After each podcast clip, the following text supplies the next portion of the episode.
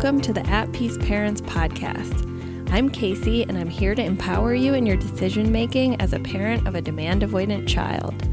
My goal is to share insights that will generate aha moments and support your connection with your child. I'm a mom of two amazing little boys, one of whom is PDA, and I've worked with hundreds of parents just like you to teach them how to lead their child out of burnout and find the clarity, peace, and sense of community they need. Hi, everyone. Today's episode is an excerpt from a free talk that I gave about PDA in the educational setting on November 2nd, 2022. It was hosted by the Miami Sudbury Democratic School. And I presented on the five characteristics of PDA and how to spot them in an educational setting. And I was followed by Je'anna Clements, an expert in self directed education. I hope that this episode will be helpful to you, especially if you want to hand it to a teacher so that they can better understand some of the paradoxes of PDA and how it looks different in the home versus in a school setting. All right, enjoy.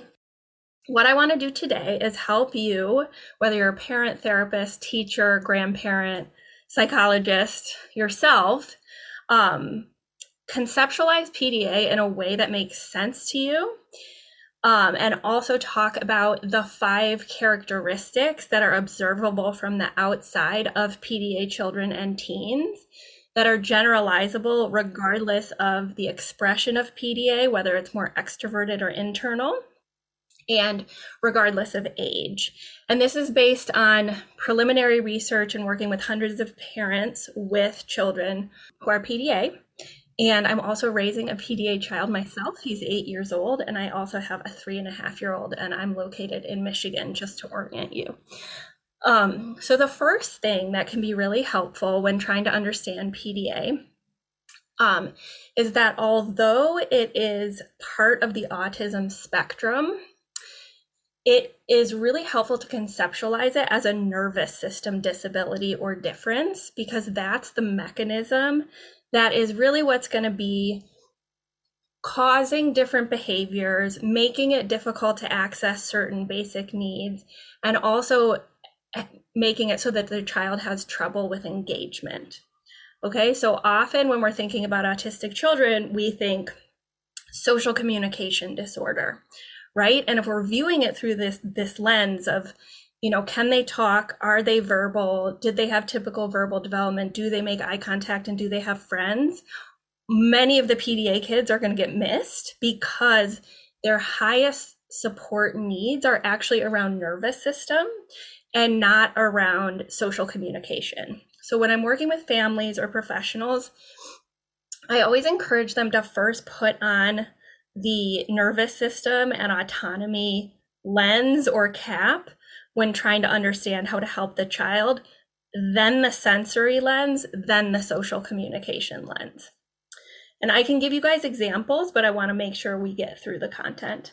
Okay, so understanding this is the primary reason that if we apply very traditional parenting strategies based on compliance, rewards, and sanctions, you being the authority, or if we're a professional, whether we're a teacher or a therapist, and we're using more traditional autism supports like routines, first then statements, laminated charts, social communication scaffolding, the child might be resisting it and actually it's making it harder to work with them and harder for them to thrive. Okay? So this is the big picture that is like setting the stage for PDA. Okay, so I'm going to pause there. Is this making sense so far? You can give me a thumbs up. You can drop a yes. Okay, cool. All right, so the two from my like bird's eye view, working with a large N sample, meaning hundreds of families with PDA, and also operating in this space myself as a mother, there are two primary paths we see with PDA children in school systems, especially if they're starting out in the public school system. And this is the reason that about 70% of PDA kids, according to the PDA Society, can't access any type of school. Okay, so we often see kids who are in the school system, the school sees it them as completely fine, typical. They don't qualify for support. They don't qualify for an IEP or a 504, which are our supports in the US, individualized education plan and a disability plan. Because the teachers don't see it, the administrators don't see it, and the parents feel crazy because they're describing all these difficulties and they don't show up in the classroom. Okay. But what's happening outside of the classroom is things are continually escalating. Basic needs are being impacted, which we'll talk about. And the parents pull the child from school. And they might end up at a wonderful place like a Sudbury, or my son's had a great Montessori with his service dog. But not everyone has the privilege to pay for private school or find a fit like that. On the other side of the coin, we have these children who, because of what I said initially, are not viewed through the nervous system, disability lens. They're viewed through the autism lens, and it's it seems like they're quote so high functioning because their social communication skills are so high okay and so when they do act out which is actually the behavioral expression of the disability which is fight flight and we're going to talk about that they're labeled as defiant behavioral problem and not supported as a child with a nervous system disability and then they end up outside of the school system. Okay? So these are the two unfortunate paths and this is the reason why 70% of these kids aren't in this any school system and i would actually wager that it's higher than that. So that's sort of like the educational setting that we're operating in and many of these ch- children i think historically get missed or you know put in the prison to school to prison pipeline. Um, so that's the landscape. I want to talk about what is pda how can we recognize it as parents educators therapists and what is actually going on in the simplest way possible? Okay so first i want to talk about what goes on inside of a child or a teen or an adult who's got a PDA neurobiology. And then I want to talk about what you see. Okay.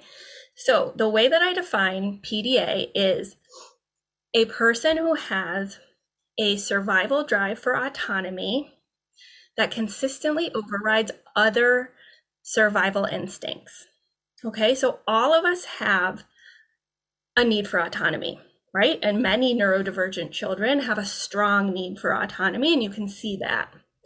However, what makes a PDA brain unique is that they will consistently perceive in their survival brain, the amygdala or limbic system, a threat anytime there is a perception of a loss of autonomy, freedom, choice, or equality to those around them in stature, power, authority. Okay, so this is happening on a subconscious level for the child, teen, adult. It's not necessarily something they're even aware of. But what happens when the brain is perceiving danger is that it tells the nervous system, quick, go into fight or flight or freeze and stay alive right? So you see different expressions like a child eloping, running from the school, which is flight, or you see a child acting out, which is fight, or you see a child who is, quote, obstinate and not responding, which is freeze. Okay, but this is so difficult to understand from the outside because it can look like defiance. Okay, so what this looks like. So, what's going on internally is nervous system based, and this is happening constantly. I want to give you an example, a clear example of this mechanism, and then I'm going to talk about how it operates in accumulation as well and in subtle ways. So, my son, for example, when he was like four and a half, we went camping and he was trying to get close to the fire where we were cooking s'mores, right? So the survival instinct of don't get burned is something that kicks in when we're getting close to a fire. However, every time the adult said, be careful, don't go near there, don't go nearby, his brain was perceiving they're above me as grown-ups and they're taking away my autonomy and I'm going to run towards the fire. So this is a very clear example of how the survival drive for autonomy overrides another survival instinct like safety. And this can happen with other basic needs like eating, which someone mentioned in the chat, where the more a teacher or a parent encourages, cajoles, pressures a child to eat, they will actually perceive threat and their survival drive for autonomy will override the instinct to eat when hungry. Okay, so those are very clear examples, but it's not always this clear, right? In a classroom, in a therapy setting, in a home. And part of the reason for that is because this happens in accumulation. Okay, so in the moment, the child can internalize. Yes, it impa- I'm going to talk about basic needs. It impacts all basic needs. Um, and this is why I consider it a disability because the nervous system disables the child from accessing basic needs and secondary needs like going to school.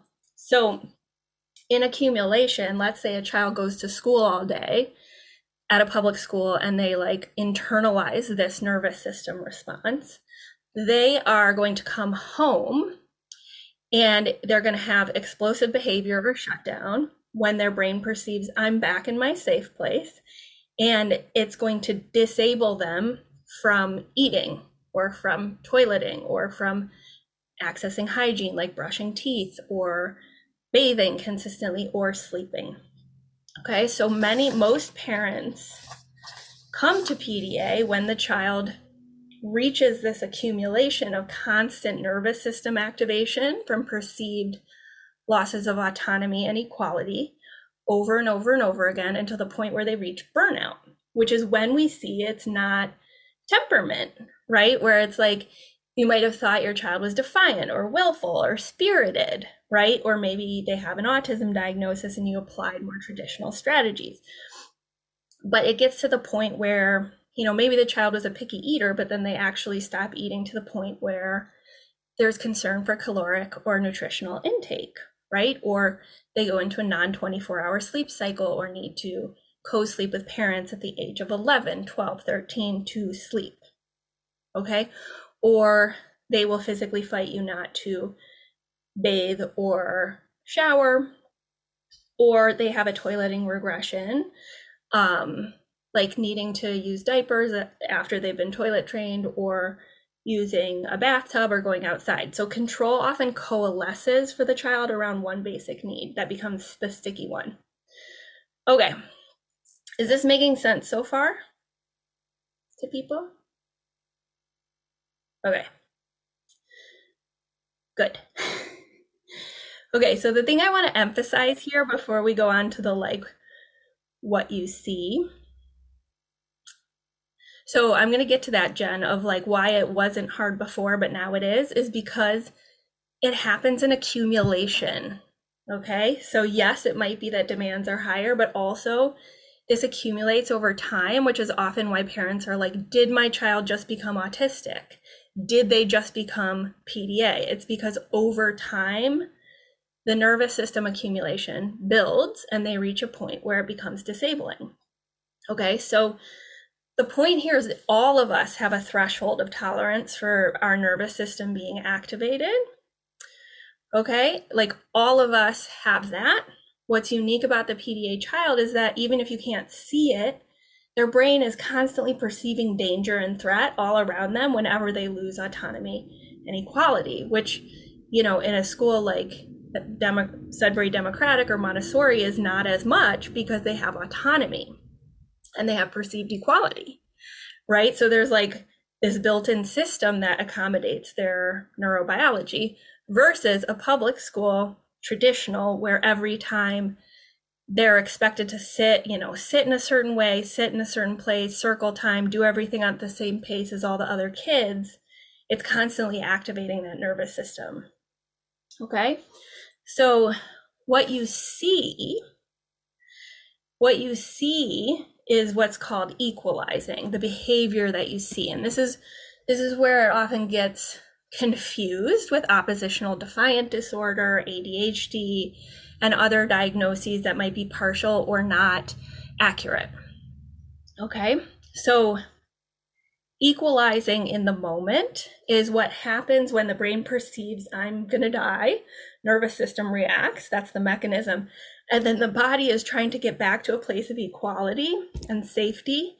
And so they engage in equalizing behavior, what Kristy Forbes, who's a PDA advocate and educator, PDA herself, calls leveling behavior. I call it equalizing behavior. Okay, so the way that this would look like in the moment is if you set a boundary, it's constantly escalating. Like the child might say, stop talking or reduce meaningful conversation. They, you might tell them to stop touching something, and then they, it seems like they reflexively and impulsively touch it. And it is reflexive because it's like an autonomic response to the perception that they've lost autonomy. Okay. So sometimes, like being asked to clean up, at school they might drag their feet more than the other kids but at home they might like physically fight the parent not to okay so they can also use other avoidance strategies which i prefer to call equalizing behavior in the context of nervous system fight flight or freeze which is pretending the legs don't work pretending to be a baby animal um, reducing meaningful conversation, changing the topic of conversation, um, needing to have the last word, saying stop talking. Yeah, there can be physical manifestations like stomach aches, etc. This can be cumulative, okay? So, like, they might not equalize at school, they'll hold it together and internalize that threat response at school. And then they come home and their brain perceives safety with the safest person, which is usually the parents. And then they equalize, like target a sibling.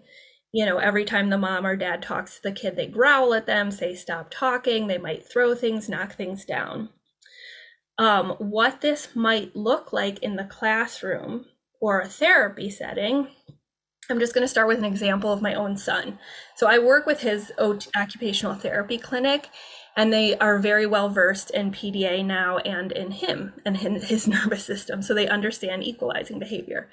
So often, the first thing he'll do when he walks into a clinic, clinical setting, is he looks for the most organized thing and he knocks it down, right? And it's it's always on cue because it's his way of like feel he perceives like I don't have all the control here and I am going to get myself back into balance, but it's not a conscious mechanism. And then once he equalizes and nobody makes a big deal about it, and this is what's important about your behavior in response to a PDA, or it's just like, oh, we're knocking down the things and he's back into balance without escalating it by someone saying you need to put that back or don't do that. Because again nervous system response right? It's not under their conscious control. All of this is going on behind the scenes and in the nervous system right? And this is why it's so hard for professionals often to see it. And i do want to mention like with utmost compassion why this is difficult to spot for professionals. And I have parents ask me this, like, why don't doctors recognize this, right? And I say to them, think about it. If you're a doctor or a psychologist, right? And a child comes to you, and one child is explosive, defiant, not eating, but sleeping fine and has no toileting issues, but seems really like aggressive and then you see another child who her legs, she says her legs don't work and she has had a toileting regression, but she is in freeze, not defiant at all, and eating fine and sleeping fine. You're going to look at these two children and be like, those have nothing to do with each other, right? But the mechanism is the same. The mechanism inside of them, the nervous system is the same. That's why it can be so confusing.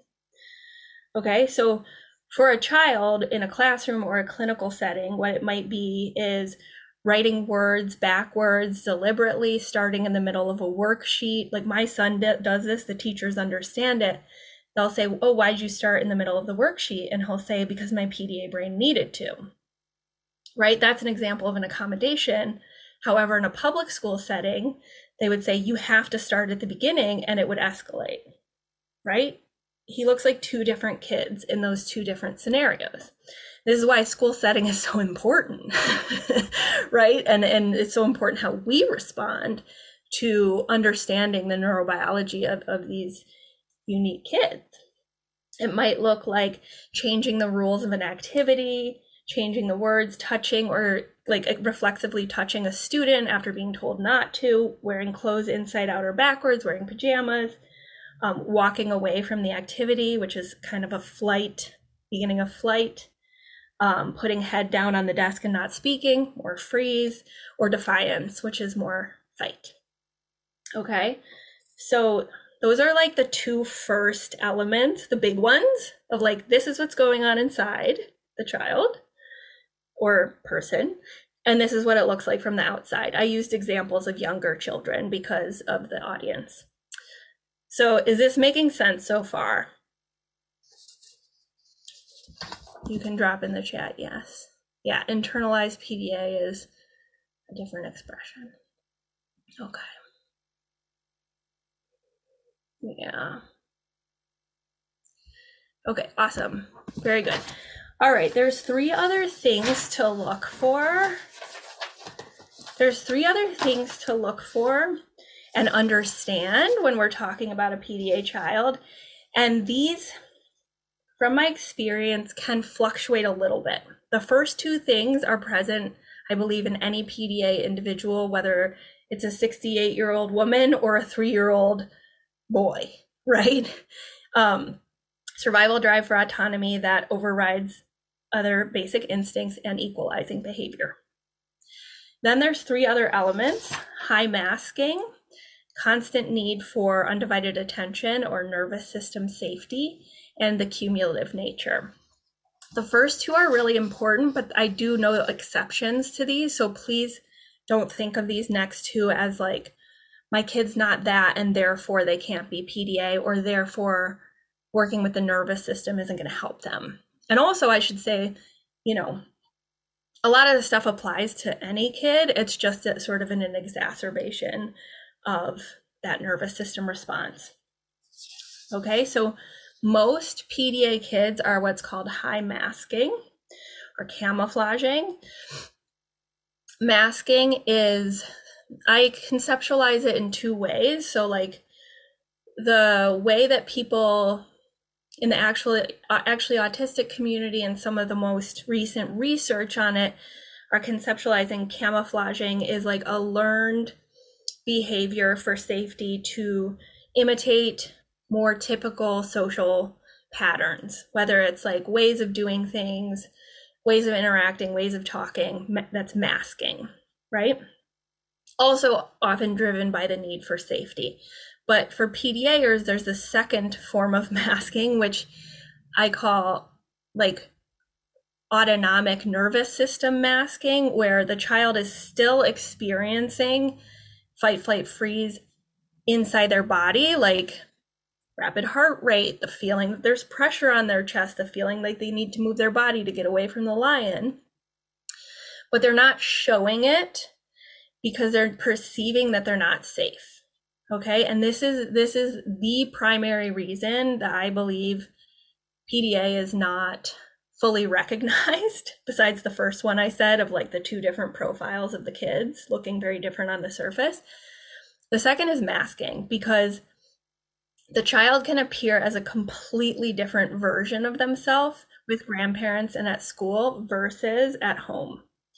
And when they reach burnout, that's usually when they can no longer mask or internalize that threat response. And you see the problem the problem of like constantly in fight or flight, having trouble accessing basic needs, potentially explosive. This was my story with my son of like, nobody believed me because he appeared completely, quote, typical around and compliant around most people. And then at home it was like well i must just be a terrible parent because he's a I'm just going to be un PC here. He's a feral animal with me. And like, no matter what I do, it's just escalating and he's not eating and he's not talking. And until we reached burnout, nobody took me seriously. And then it was like, take him to the psychiatric emergency room. Okay, so we want to have more nuance when we're supporting families with this stuff of like, I don't believe you, go to the emergency room, right? That's why we're all here as educators, as therapists, as teachers, as parents or grandparents. So, masking is something to really understand because it can be so, so confusing. And it can also make you feel like a terrible parent because the child will behave the worst with the safest person.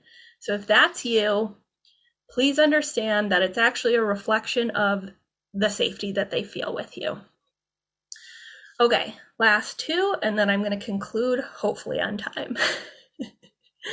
um, I have some questions coming in about the masking. Um, is fight, flight, freeze response the same thing as anxiety, or these differences in concepts? I like to distinguish, even though the PDA Society calls PDA an anxiety driven need for control, the way that I conceptualize it because of that mechanism that impacts basic needs is anxiety is more cognitive and ruminative and anticipatory of like and my son has both generalized anxiety and PDA. okay, so I can clearly also see the difference and treat them differently, right? Like you treat anxiety very differently than supporting a nervous system that behaves like a traumatized threat, like a traumatized brain. So anxiety is more like i'm scared to do this i anticipate this is going to happen i'm ruminating on it versus fight flight it's like i'm in a dark alley. Someone puts a gun to my head. I scream the f word and punch the person because my before i can cognitively think about it my body's keeping me safe. Right? So those are two different things.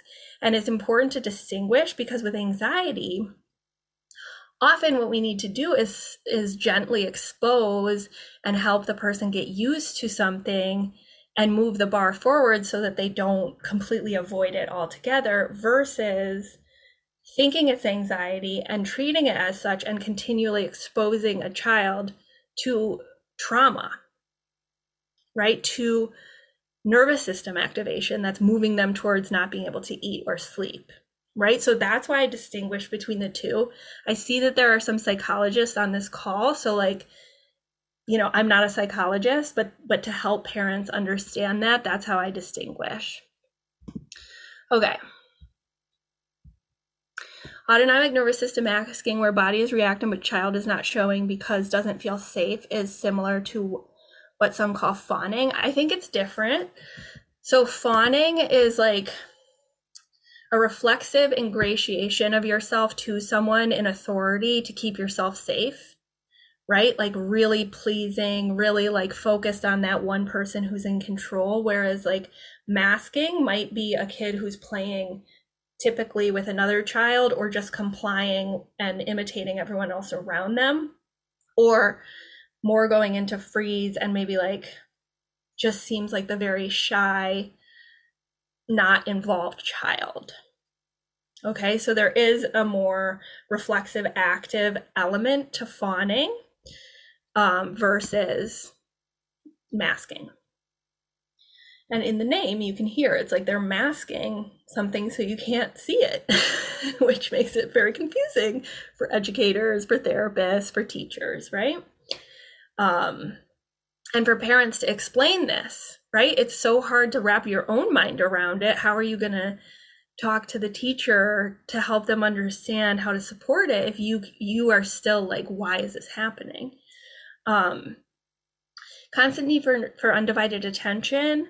So often these children like if you divert your attention to do laundry or do something they're going to demand your attention by like sort of wearing you down or escalating or starting to equalize against a sibling. And this is part of the nervous system safety thing, right? They need a lot of nervous system scaffolding, meaning, like, let me give you an example. My son was very avoidant of writing and, and drawing. And when he was two and a half, he learned to write his name and then he stopped using a pencil or a crayon for years. when he started to come out of burnout, he would just demand, he would sit next to me and my husband and demand that we draw what was in his brain, right? And my instinct was not instinct, my conditioning as a parent was like, I need to make him do it so he learns. But we leaned into this, like, I'm going to provide this writing scaffolding, but also like he's here with us. I'm encouraging him. And it took us doing that over and over in an undivided way for months to the point where he felt he could try and draw and write and but he needed us to be right there right he still needs us and this is why we have a service dog he needs a nervous system to signal safety to him to engage.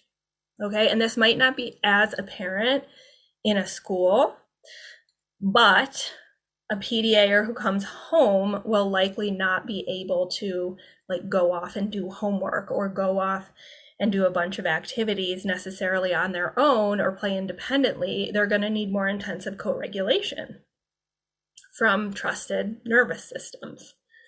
Um, and then finally, which is so important to understand both as a parent and also as an educator, is the cumulative nature of all of this. So often we think about behavior.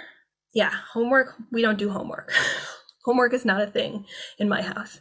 Um, I don't think it should be a thing for any kids, but that's just me.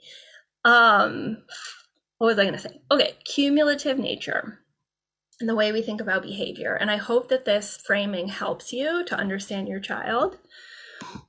The traditional way of understanding behavior is like looking for the antecedent or like what happened right before this kid had a hard time, whether it's in a classroom or in your home. What's the behavior? What's the consequence? And then we're trying to like discern the causality. What happens for a PDA child is that the causal moment is like actually 10 causal moments that happened like earlier that day or last week and then they're with you and there's a straw that tips them over. Okay so like you may have a child let's just say like in the montessori school where my son goes. Most of the time he you know teachers accommodate him. They understand him. He has a service dog there etc but sometimes there are moments where he has a really hard time and they're like, what did we do? What happened? Was there something that provoked it in the classroom? And what we always have to do is pan back and think about like, what are all the moments leading up to this where his brain perceived losses of autonomy and balance or perceived threat? So it can be like, oh, it's Halloween this week. Excitement is perceived as a loss of autonomy to their own body and therefore registers as a threat. So we're going to have a higher accumulation of stress, and little things can set them off, right? So it accumulates over time. This is also why parents are like, I'm walking on eggshells. I feel like I'm being abused by my own child. Or teachers potentially are like, they seem to be doing fine. And then all of a sudden, there was a meltdown or they're becoming defiant, etc. So, given all of this, the reason I outline this when I work with families or educators is because this is the logic and mechanism for understanding how to accommodate. Okay. And, and once you understand it, you can get really creative. And whether you're an educator or a parent, think about that mechanism, right? And the two primary accommodations, which I'm sure Je'anna's going to talk about, brilliantly in her self directed education talk are autonomy, right? And the perception of equality and nervous system support, right? And that's like the scaffolding that underlies these children having success in education. Thanks everyone for being here with me at the At Peace Parents podcast. This is your source for all things related to understanding, supporting, accommodating, and advocating for your PDA child. To go deeper on any of these topics, check out my course offerings and masterclasses at the website www.atpeaceparents.com. To completely transform the way you think about and relate to your child and to bring peace and stability to your home, join us for the next cohort of the Paradigm Shift program. Enrollment is now open until January 11th, 2023. I hope to see you there.